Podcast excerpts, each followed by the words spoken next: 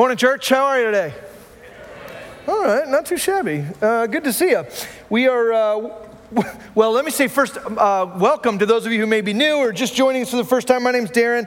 We've been in a series here in the book of Proverbs and other sort of wisdom passages called The Proverbial Life. And the idea with the series in the midst of the summer, we've got a couple of weeks of that left, but the idea was to look at the fact that all throughout the Bible we see this encouragement to not be satisfied with just simple accumulation of knowledge. You know, that we can learn information, but unless that information is brought to bear in the way we practically live, then we've kind of missed out. The point of following Jesus, for instance, is not simply to be able to win Bible trivia contests about Jesus, but rather to live like him. And so each week we've looked at different ways that the Proverbs or the wisdom teachings in the Bible encourage us to live lives of effectiveness and lives of wisdom. This morning, my subject is proverbial peace.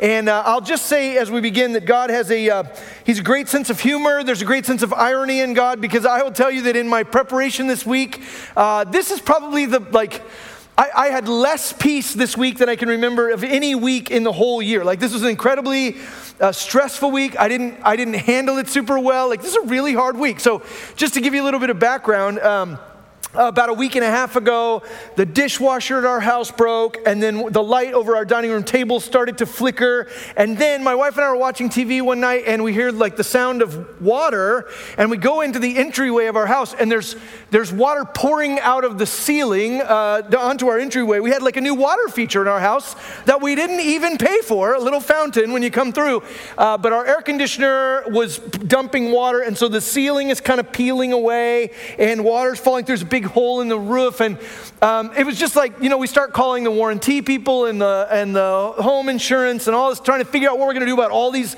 broken things. We have to turn the air conditioner off, and so it's getting hotter and hotter in the house, and the stress level is rising. And then I actually had a commitment this week to go and teach at a camp in Running Springs, which is up in the mountains by Lake Arrowhead. And so on Monday, you know, in the midst of all this other stuff, I was able to look at my wife and be like, "Good luck with all that. I'll see you later," and go to the mountains. I went to the mountains, and at the camp where I was teaching, there was almost no cell reception, which it would have been better if there was no cell reception, but there was like one bar, and it sort of faded in and out on the wind. You know how that goes, where you're talking and then it cuts out and comes back. The internet level was very poor, and so in our communication, things just sort of got more and more intense. And so like my wife would call me and she'd be like, "I talked to the home warranty company and they said they're not going to cover this, and they're not going to pay this, and here's the deductible, and where are we going to come up with the money for that?" But the whole time she's saying it, it sounds to me like, "I talked to and I'm like, I can't hear you," and so our tension level is increasing, and it's kind of this crazy juxtaposition, because I would be sitting in my room in this little cabin studying Proverbs 3 about the peace of God, right? Oh, the peace of God, right? The paths of peace. And then my wife would call and I'd be like, "What? I don't know. I don't know what to do about that. I literally don't know what we're going to do." And she'd go, "The people came over to look at the air conditioner and they put a big scratch on the stairs," you know, and I'm like, "I don't know what to say," you know, and we're cutting out, and I'm just getting more and more tense, and then I'd hang up the phone with her and come back to the peace of God, right? "No, I can't wait to come to church on Sunday and teach everyone else about how to live a life of the peace of God." And then the phone would be like, "What? I don't know. I gotta get back to the peace of God," you know? And so it wasn't my finest hour this week, you know what I'm saying? And I illustrate that to say that for many of us, I think when it comes to the idea or the concept of peace, we kind of get the theory, but in practice, even for those of us who've made a living studying the peace of God and teaching it to others, actual, tangible, physical peace can be kind of elusive. And even for those of us who've been walking with Jesus for a long time, we have these moments of real anxiety and stress and fear and anger and selfishness and whatever that comes from a lack of peace.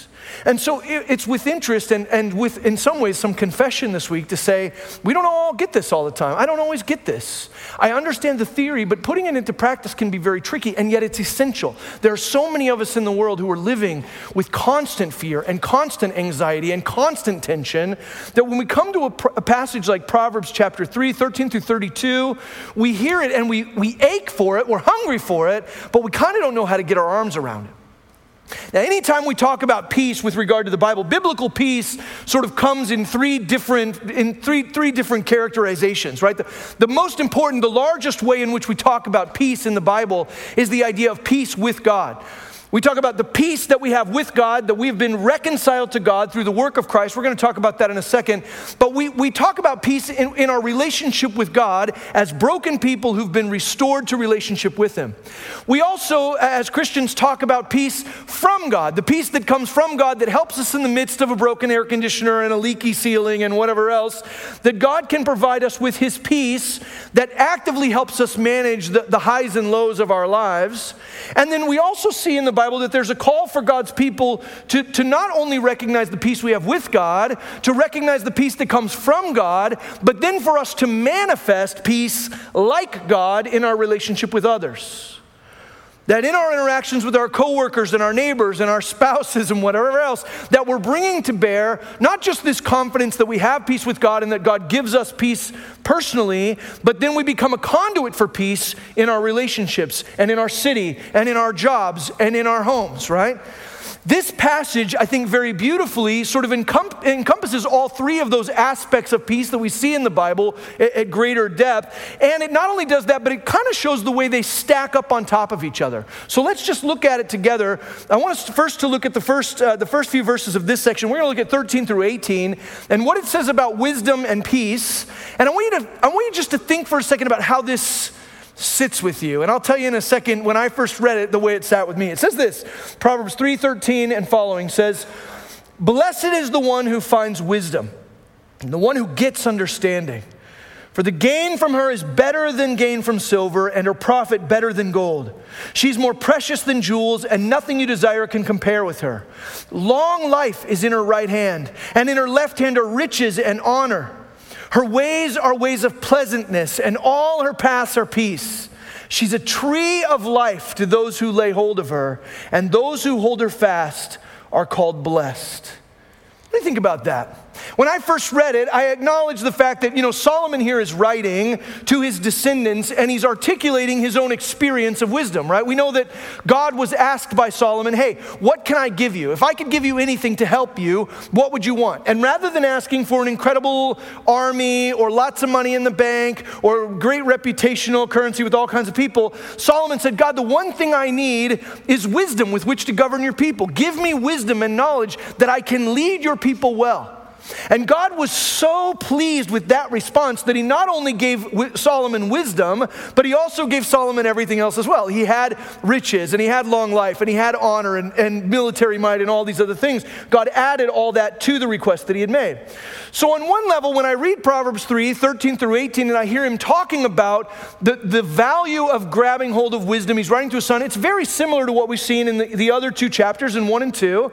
He personifies wisdom as a woman, right? We saw earlier in our study that wisdom stands at the street corner and she calls out, and you have to be attentive to her and you have to seek after her. Here still in Proverbs 3, wisdom is personified as a woman, and he says, it's good for you to seek after wisdom because there are great rewards for that, right? Greater gains and greater profit than you find in gold or silver or precious jewels. In fact, you can't desire anything more valuable than wisdom, Solomon says. And then he says about halfway through, in this little section, he says, long life is in her right hand, and in her left hand are riches and honor. And I'll tell you, it kind of struck me weird.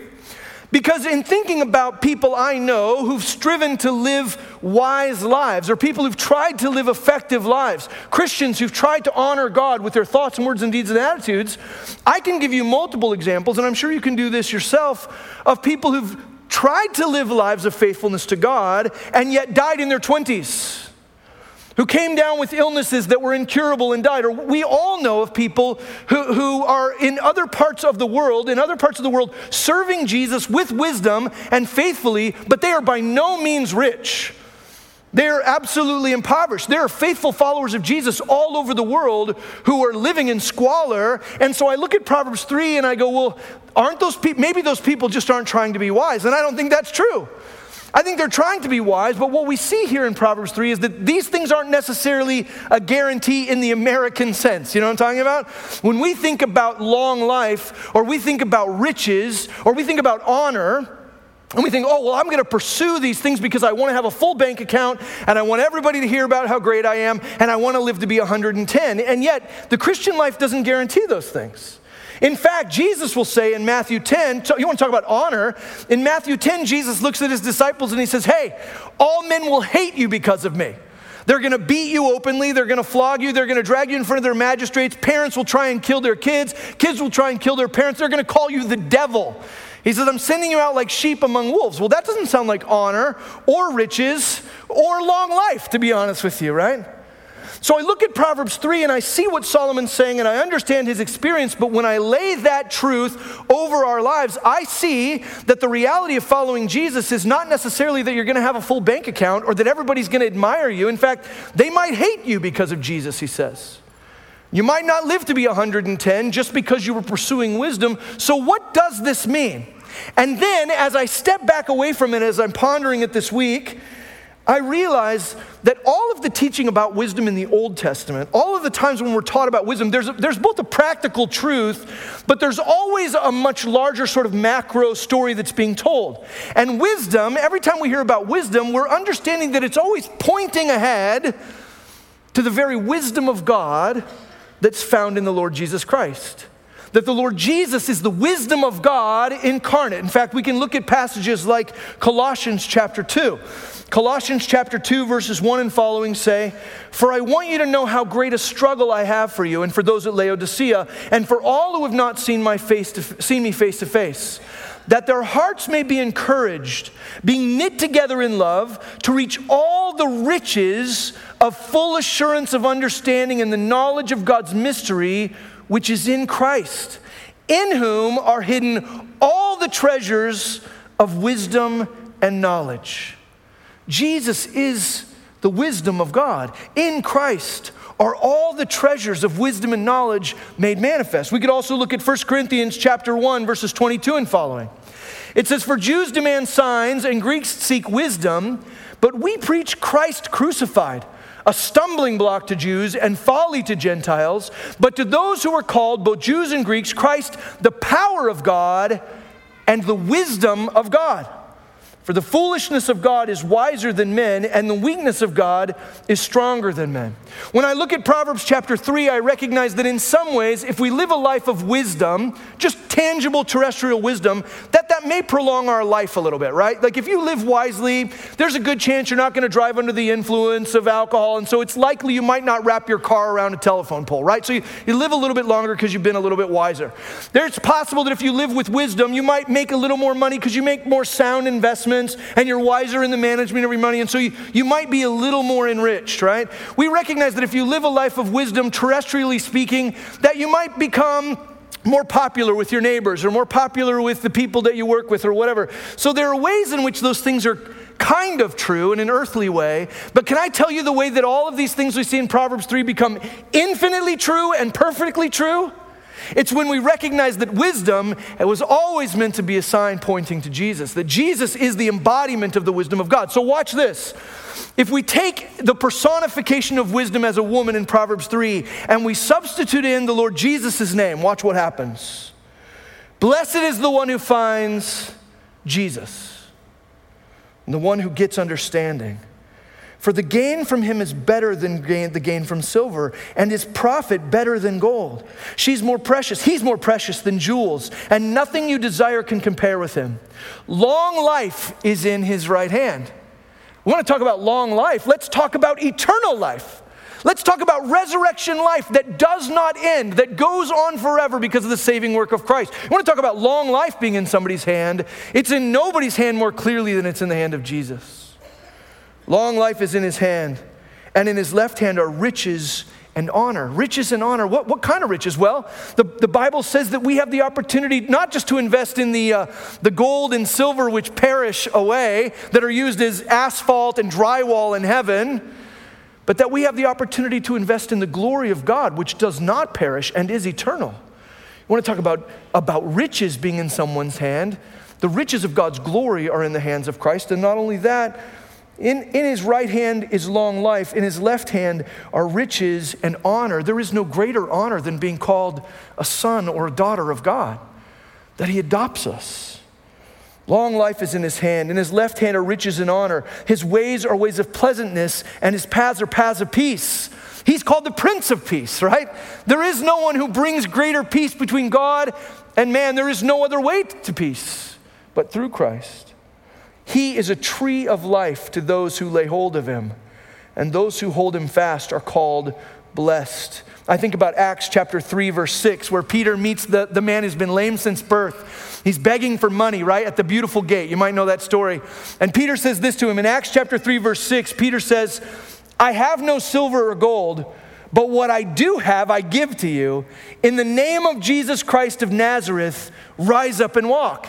Peter goes, "I don't have any cash in my pockets, and I know that's what you're asking for, but I have something better than silver and gold. I have the Lord Jesus." In 1 Peter chapter 1, out of Peter's own mouth, he says in verse 3, "Blessed be the God and Father of our Lord Jesus Christ. According to his great mercy, he has caused us to be born again to a living hope through the resurrection of Jesus Christ from the dead." You want to talk about long life? It's in the hands of Jesus. It says in verse 4, "To an inheritance that is imperishable, undefiled, and unfading, kept in heaven for you." Let's talk about riches and wealth. It doesn't matter how much money you have or what kind of investments you've made. Those things can all go away, right? The kingdom of God is not about storing up for yourselves treasures that the thief can break in and steal, or that robbers can come and take, or that can burn to the ground. It's about the glory of God, right? "An inheritance that is imperishable, undefiled, and unfading, kept in heaven for you, who by God's power are being guarded through faith for a salvation ready to be revealed in the last time. In this you rejoice, though now for a little while, if necessary, you've been grieved by various trials, so that the tested genuineness of your faith, more precious than gold that perishes though it is tested by fire, may be found to result in praise and glory and honor at the revelation of Jesus Christ." There's the riches. Verse 8, "Though you have not seen him, you love him. And though you do not now see him, you believe in him and rejoice with a joy that is inexpressible and filled with glory, obtaining the outcome of your faith, the salvation of your souls." The writer in Proverbs says it's advisable for us to live with wisdom because we have the opportunity to have peace with God. This peace with God that Jesus in his saving work reconciles us. We were broken and lost in our sin, separated from God, our relationship with him rendered asunder, and yet Jesus comes and reconciles us to God through his death on the cross and his resurrection, his shed blood on our behalf. I want to talk about real peace. The big overarching picture of peace that we want to have is the picture of the peace that we have with God. In the Old Testament, the word that's used for peace is the word shalom. And it's not peace like the cessation from conflict or peace like laying on a beach and putting your feet up on the, on the stool. It's not just you being restful. The idea of peace in the Old Testament is a sense of comprehensive wholeness and well-being. That in the work of Christ, we become whole again. That we truly become well. We have peace with God. And we want to hunt after it. Blessing and happiness, long life, eternal life, wealth, honor, beauty, peace. All of those things come through him. Romans chapter 5, verse 1 says, "Therefore, since we've been justified by faith, we have peace with God through our Lord Jesus Christ." Remember what the angels say in Luke chapter 2 when they announce the arrival of the birth of Christ? They sing, "Glory to God in the highest, and on earth, peace, goodwill to men." Because of the work of Christ, we have peace with God. And it's from that understanding. From that understanding, the true wisdom is Christ. And our pursuit of Christ brings peace. Then we also understand that from our peace with God, we have access to peace from God. Let's go back to Proverbs chapter 3 and look at what it says next. Look at verse 19. It says, "The Lord by wisdom founded the earth. By understanding, he established the heavens. By his knowledge, the deeps broke open, and the clouds dropped down the dew. My son, do not lose sight of these. Keep sound wisdom and discretion, and they will be life for your soul and adornment for your neck." The writer goes on to say, we have this peace that comes from God, and then I want you to see something else. Look at God's power. He says, God, by his wisdom, founded the earth, and in his understanding, he established the heavens. By his knowledge, the deeps broke open, the clouds dropped down the dew. Can I tell you this morning that if you came in here with anxiety, or if you came in here with frustration, or anger, or stress, if you've had a hard time sleeping, if you're in the midst of conflict with other people, if you're lacking peace, And I tell you that in almost every case, the cause is one of two things for human beings. The cause of all of our stress, the cause of all of our anxiety, the cause of all of our bickering and all of our fighting is one of two things. The first one is that you and I as created beings have limited knowledge. And I've talked about this before, but we don't know everything. Right? There's all kinds of things we don't know. You don't know what's going to happen tomorrow. I don't know what's going to happen with the big hole in my entryway in the ceiling, right? I don't know. I don't know how much I'm going to have to pay for it. I don't know when it's going to get fixed. I don't know if it's not just going to have water pour through it again in a couple of days, right? There's all kinds of things I don't know, and there's all kinds of things you don't know, and that lack of knowledge is a source of tension for us. It robs our peace. Because we don't know what's going to happen tomorrow. You don't know what's going to happen with the doctor's diagnosis. You don't know what's going to happen with your marriage. You don't know what's going to happen with your job. There's all kinds of things that we don't know, and that lack of knowledge makes us tense. The other source of our frustration and anxiety and anger and fear is a lack of power. The things I do know, I can't necessarily change. You know what I'm talking about? That the things I'm aware of, I know that my mom, for instance, is sick in Arizona. But just knowing that she's sick doesn't mean that I can fix that. I'm powerless to do anything about her illness, right? And my lack of knowledge, coupled with my lack of power, leave me feeling stressed out. Many times, think about your life this morning. And think about how clearly we become frustrated and anxious. We lack peace because we don't know everything, and what we do know, we don't have the power to change. We are limited as created beings in our knowledge and our power. But what's the writer to Proverbs trying to say to us? Solomon's saying, quit looking at yourself. If you look at yourself, you're going to be stressed out, right? If you're doing that navel stare where you're looking inward and you're evaluating yourself, you're going to be stressful. Why? Because you don't know everything. And the longer you look at yourself, the more aware you'll become of that, right? The longer my wife and I continued in the phone conversations from Fullerton to Running Springs, the more aware I became of my lack of knowledge and power. And the more that fed my angst, right? Discord between us. The writer here is saying, take your eyes off of yourself. It's like he's grabbing our chin and he's refocusing our eyes on God. God, by his wisdom, by his knowledge, by his understanding, built the whole world. In some ways, what he's saying is that God's wisdom is the operating system that runs the hardware of our world. That his wisdom is the software that runs the hardware, right? That is the foundational base for everything we know. And so when we align ourselves with God's wisdom, our lives begin to function with peace because that's the way the world was founded. God, unlike us, has all the knowledge and all the power. Whatever it is in your life that you don't know, he knows.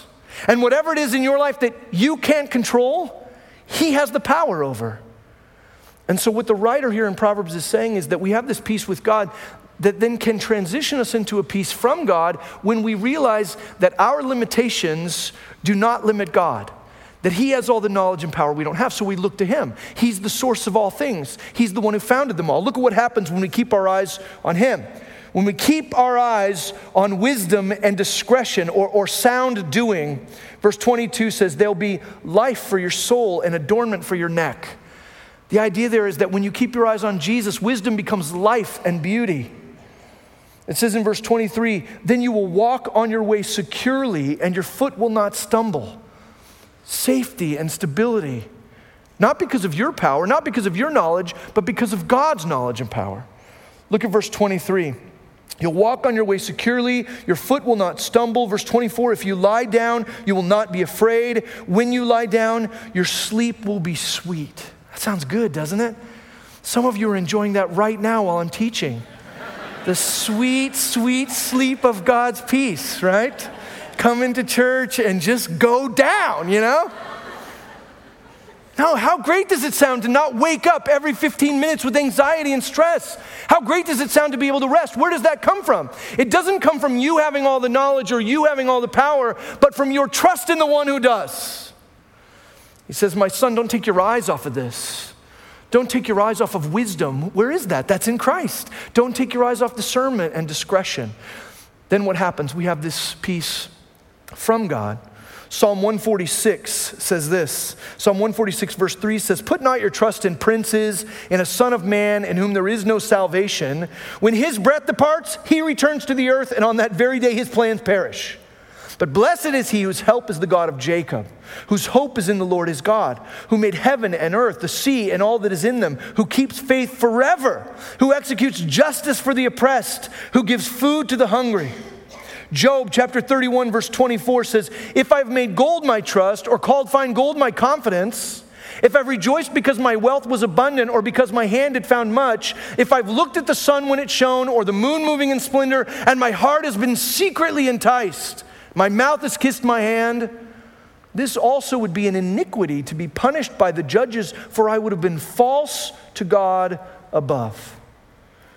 Paul says in 2 Timothy chapter 4 about his first court appearance, right? Talking about his first court appearance, 2 Timothy 4:16, he says, at my first defense, nobody came to stand by me, but all deserted me. May it not be charged against them. Verse 17, but the Lord stood by me and strengthened me so that through me the message might be fully proclaimed and all the Gentiles might hear it. So I was rescued from the lion's mouth. How was Paul delivered in 2 Timothy chapter 4? Not by his own knowledge, not by his own wisdom, but by the power and presence of God. Nobody came to stand with me, he says, but God was there. God was there. I love the fact that in John 14, Jesus says, I'm giving my peace to you. But it's not peace like the world gives, and that's important because the peace of the world says to us, hey, you want to have peace? Get more gold, get more silver, listen to the wisdom of princes, listen to the plans and devices of the latest self-help guru or the latest, popular book. And the writer of Job will say, if I put my defense or my confidence in gold and silver, if I put my confidence in the stars and the moon, then I'm just going to be disappointed because those things fail. The psalmist says, if I put my trust in the plans of princes, when they die, their plans go away. Now, I got to have something more secure than that. I got to have something more secure than gold and silver. I got to have something more secure than the plans, the knowledge, and the power of man. And so we find this peace from God comes when we recognize that he has all the power and he has all the knowledge and he has good purposes for us. When my parents used to leave me at home when I was a kid, like seventh grade, I'd stay home by myself. And I'll tell you, I was like a scaredy cat. This is kind of embarrassing, but my parents would leave me by myself, and I was so scared of being murdered in my house that I'd start at the back of the house, and I'd look in my mom's closet, and I'd make sure there was no killers in there, and then I'd turn off the light and close the door, and then I'd kind of back out into her room, and I'd look for killers, again, under the bed, in the cupboards, whatever, and then turn off the light and close the door, and then I'd back out a little bit more, check the bathrooms. I'd work my way through the whole house until I got to the very front room, and I'd turn on all the lights, and I'd just kind of hunker down and wait for my mom and dad to come home, right? And worried, though, that if I heard a door creak or if a door opened or I saw a light come on, that it was my time to go, right? The murderer was coming out to take care of me. And I, to be honest with you, I still kind of do this when Shannon's not home. I'll be honest. I still get a little freaked out. But what's so weird is that as a kid, same kid, when my parents were home, I wasn't scared at all. Right? Same house, same neighborhood, same places for murderers to hide, right? But the presence of my mom and dad brought me peace and safety and security. Now, as a parent, I know that was misplaced because as a dad, if a killer broke into our house, I would totally push my kids at him so I could get away, right? I got 4 kids. That buys me like 25 minutes, I think. So I can just, here, take these, right? And I can run. No, I wouldn't sacrifice my kids, but the reality is, I don't know what to do if a killer breaks into my house, right? Now, my kids might have peace, but their confidence in me is misplaced because I have limited knowledge and lots of limited power. You know what I'm saying? As the child of God, when I put my confidence in the limitless knowledge and power of Him who is with me and has good purposes, then I can weather the storms of stupid stuff like a broken air conditioner, but also the storms of illness, and also the storms of discord, and also the storms of unemployment or marital breakdown, right? I can weather the storms not because I have the knowledge or the power, but because the God who is with me does. Have you ever had a good snow boot? That seems like a weird transition, but I lived in the mountains. I lived in the mountains for a long time, and I realized really quickly that if you buy your snow boots at Walmart, you'll regret it, If you try and skimp on a snow boot, you will know it every time you put that snow boot on, because when you take that cheap snow boot out into the wet and the cold and the snow, you will be miserable. Your feet will be wet and cold and snake bit and whatever else, right? That didn't happen to me, but I'm just saying theoretically, right? Snake bit. But about 6 months after living at Hume Lake, I said, you know what? I'm going to save up the money and I'm going to bite the bullet and I'm going to buy the expensive, like the good snow boots. And it makes all the difference because somebody else has done the work. Somebody else has created this boot and you slide your foot into this warm, comfy foot home. You know what I mean? It goes into this foot home. And once you've got that boot on, you don't even remember you have a foot, right? It's like you just go wherever you want to go. You can splash through puddles. You can walk through the snow. You could stand in the snow for hours on end. You can walk through a river. You can do all kinds of things. Badgers are attacking you. All kinds of badger attacks. You don't worry about it, right?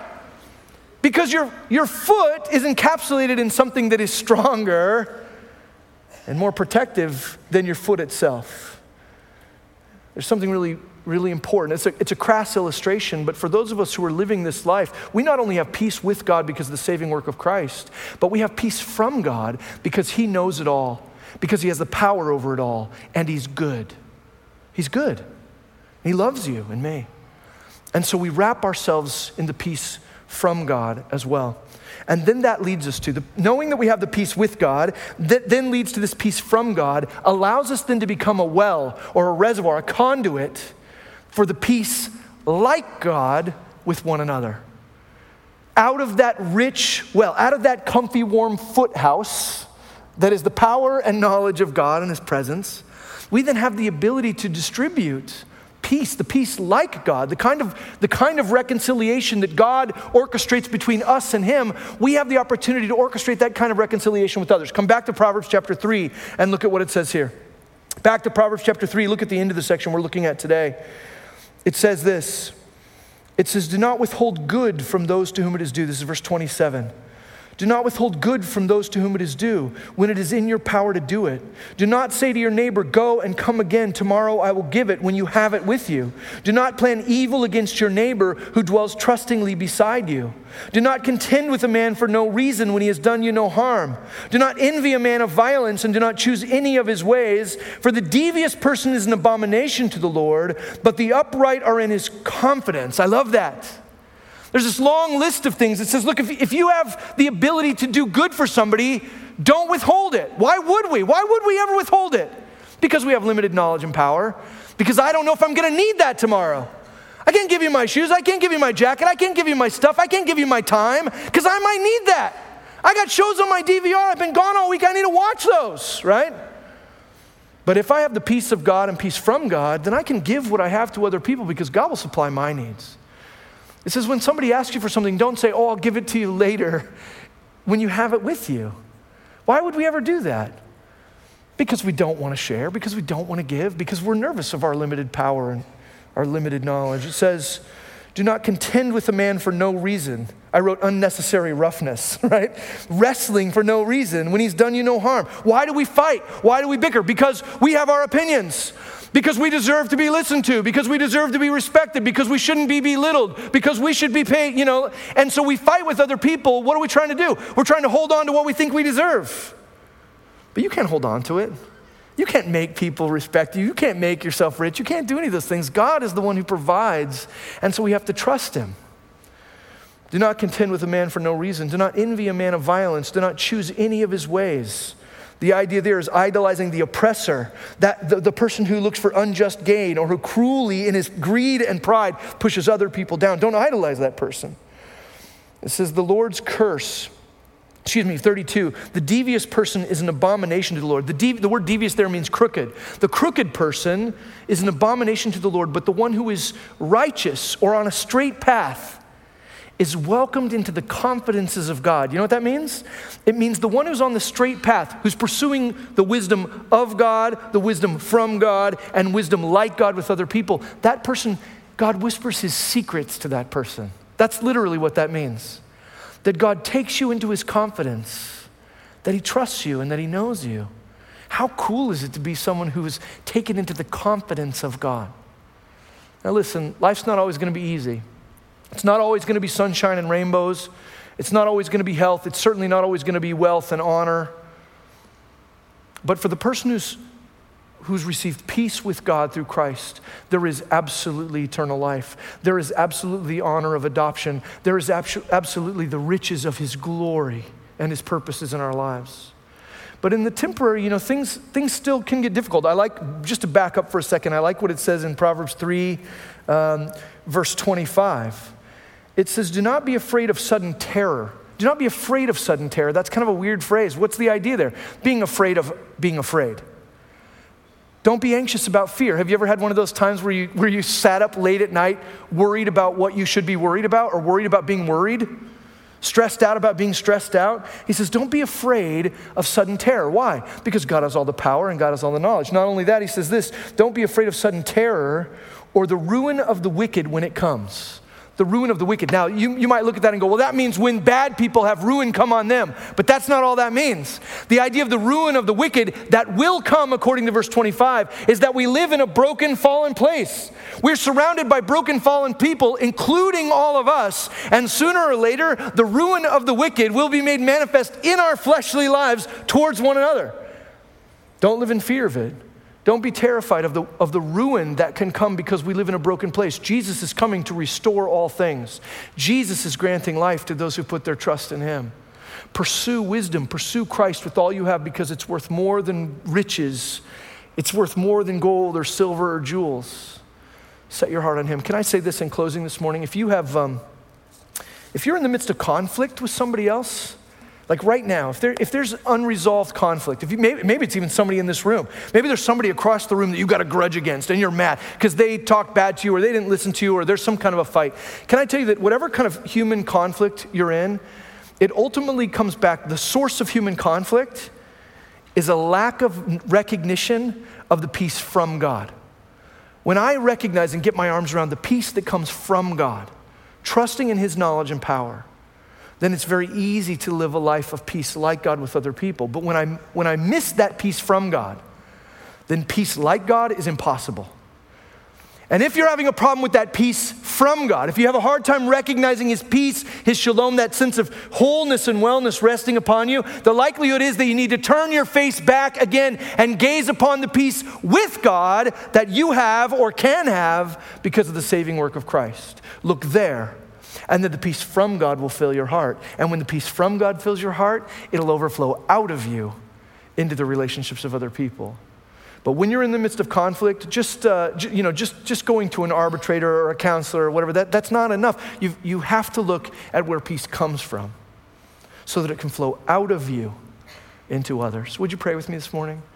God, I pray that you would help us to be a people who recognize that you, Lord Jesus, are the wisdom of God. In you are all the wisdom and treasure, the knowledge of God. And so our pursuit is not just living an effective life. We don't just want to be hungry for effective living. We want to be hungry for more of you. And as we gaze upon the peace that you have afforded us with God through your death and resurrection, may we then find confidence and peace from you in our daily circumstances, even though they might be difficult. And then from that recognition and that sense of being filled up with peace from you, may we pour out and overflow into the lives of others a peace that's just like you. May we be reconcilers. May we be peacemakers, as it says in Matthew 5. And may we be your hands and feet in bringing the peace from God to those who might not taste it any other way. We pray that in Jesus' name. Amen.